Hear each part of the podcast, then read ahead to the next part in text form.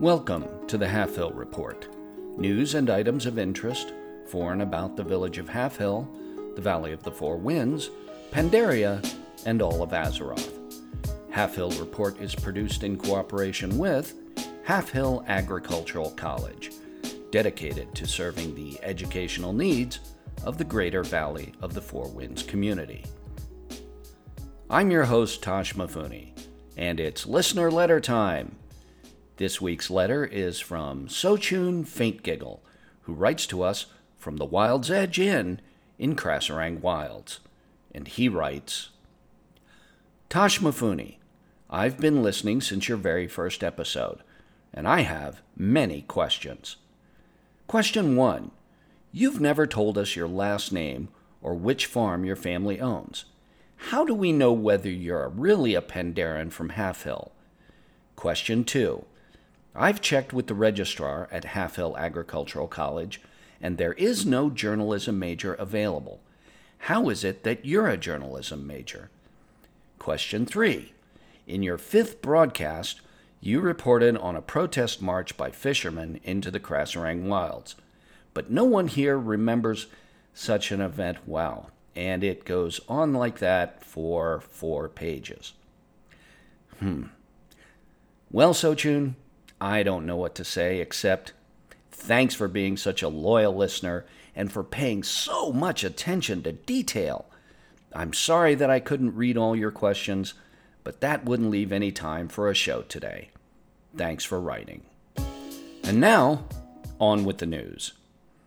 In local news, officials throughout the Valley of the Four Winds have issued an alert to residents of traveling vendors selling counterfeit azurite. These sellers are taking small samples of other known, cheap, low level elements, painting them or dyeing them into various shades of gold, and selling them as a true azurite nugget.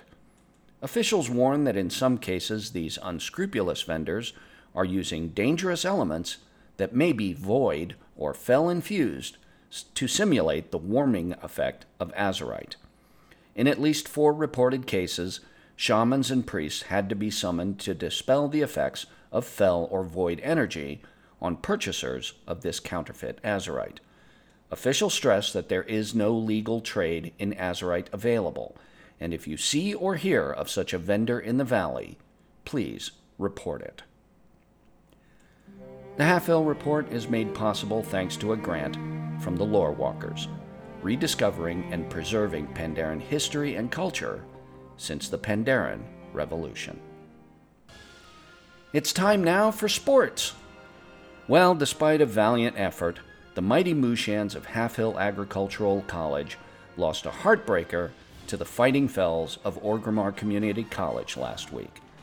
The match went on for a record scoreless 27 periods when the Fells offense executed a highly controversial portal shift play with one tick left on the clock resulting in a double critical for the Fells as time ran out. Coach Drift Branch immediately appealed to the officials, and after a two hour review of the rulebook, the play was allowed to stand, giving the Fells the win. This was the Mooshans' 144th consecutive loss to the Fells and dropped the Mooshans' overall season record to 2 and 2. The Mooshans return to action this weekend against the Bilgewater Buccaneers, of the Bilgewater Vocational Institute. So come on out and cheer on the Mooshans to a home victory. And now, the Rizhak Report, a semi regular dispatch from our goblin reporter in the field. Take it away, Rizhak. Hey there, college. Hope you're keeping an eye on those grummles for me. I ain't got time to deal with that myself right now. There's a lot going on here, college. I mean, a whole lot. First of all, I got this sweet operation, sending out a whole platoon of ogres to collect treasures and stuff. They're bringing back so much it takes almost all my time to sell it. but the gold is piling up. It's really piling up. Still, once in a while I gotta go out and help them find stuff, 'cause they aren't too good at that. And the other day, I finds myself at a place called the Cracked Coast. Some guy I met in this hideaway that I gotta tell you about some other time, told me to go look there. And was it something to see? The biggest azurite mining operation on the whole island. The guy in charge was named Merd. Merd? You ever hear of a goblin named Merd? Anyways, he kept ranting about what they came for. And what they came for was pretty obvious. Azurite. A whole bunch of azurite. There's these big chunks of it sitting around on this beach, and I mean big, like maybe 30 or 40 feet tall, and bigger around than three ogres tied together. They got these big mechs they call shurikens that fly up in the air and just blast that rock. They flies it into a hundred pieces, and the wakers come gather it up. I've never seen nothing on this scale. That Gallywix must be raking it in. Oh, yeah, Forgot to mention that. This is a Gallywix operation start to finish. But I made my own little pile out of that operation, too, let me tell you. Seems like what those mechs are blasting out is sand, and they need lots of it. And they don't want to take the time to collect it, so I struck a deal with Merd and sent my guys out to collect sand. Not really what they're good at, a bit complicated for those ogre brains, but they got it done and Merd paid off big time. Then we hightailed it out of there, because boy, was that a dangerous place. Not my style at all. But you gotta wonder where's all that stuff going? And what are they gonna do with it? Not a happy thought, college. Not a happy thought at all. Well, keep up the good work back there, and don't forget about our deal. Thanks, Rizhak. You certainly do raise some intriguing questions and we definitely appreciate your reports. And I really should start holding up my end of this deal. If I could just figure out exactly what I'm supposed to be doing. Checking the Azeroth calendar, well, by the pricking of my thumbs, something wicked this way comes. Silas Darkmoon and his troupe erect their tents for the Darkmoon Faire tomorrow for their one week celebration of the exotic and weird. And in just about 12 days, Hallows End begins, and innkeepers throughout Azeroth will be handing out special treats to everyone till the end of the month. And this spooky month will wrap up with the Day of the Dead, which we'll talk about in future broadcasts. And now, the navigation forecast ocean and weather conditions in the shipping lanes and coastal regions throughout Azeroth.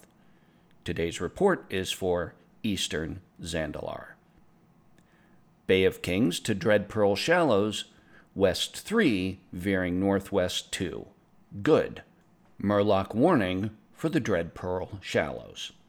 Talanji's rebuke to Atal Gral, southwest 2, rain, good, Naga likely.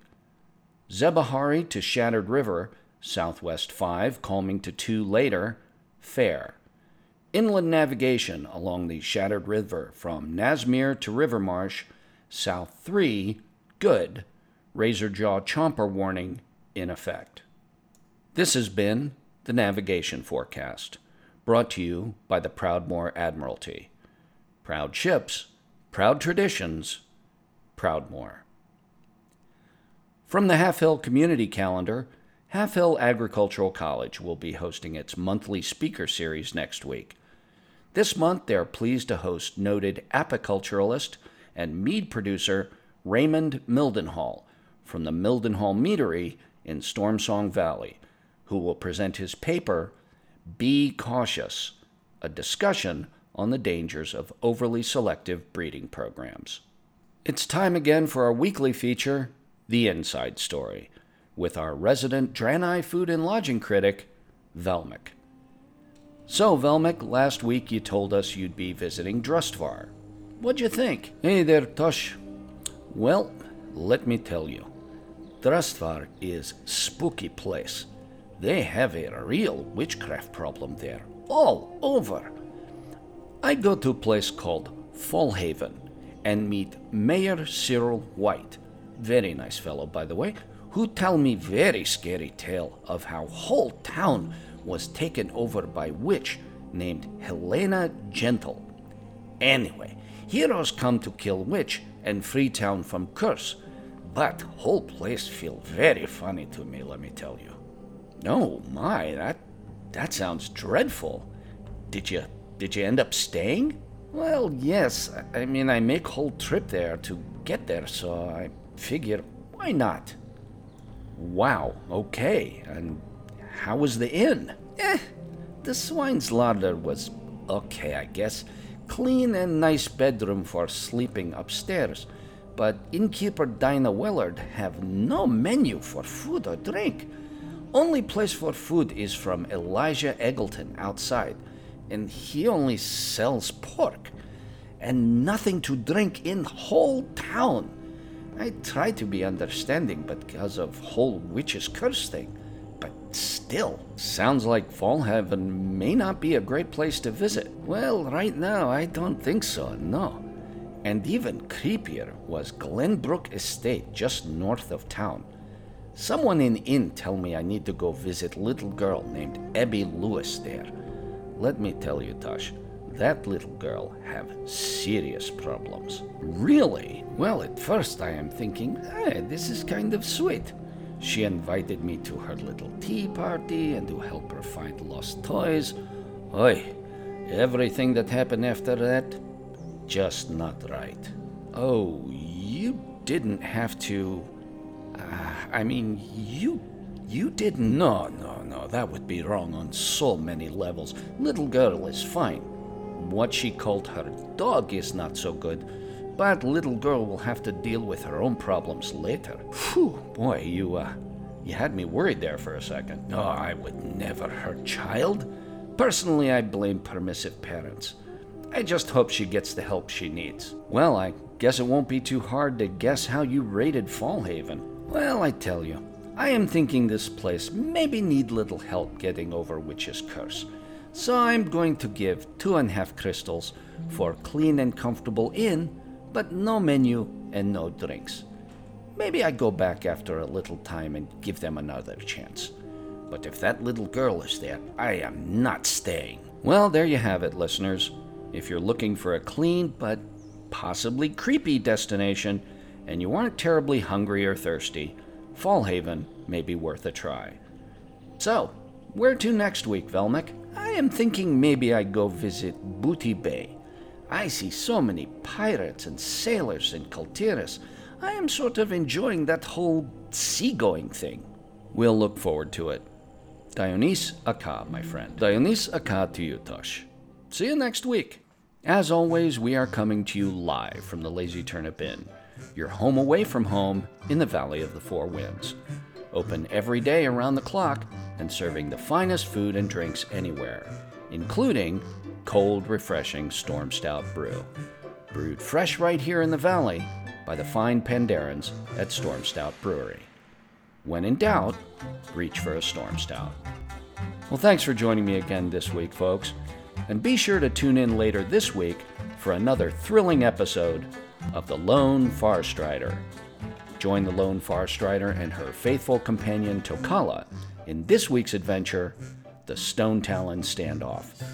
And all you cubs out there, be sure to have your Lone Farstrider secret decoder ring ready when you listen for a special message only for members of the Lone Farstriders Club. See you next week, and remember, free Pandaria.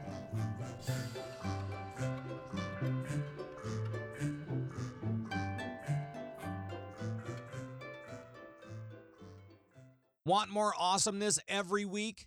Visit weeklyawesome.com. Weekly podcasts to make your week better. Remember to smile and be awesome.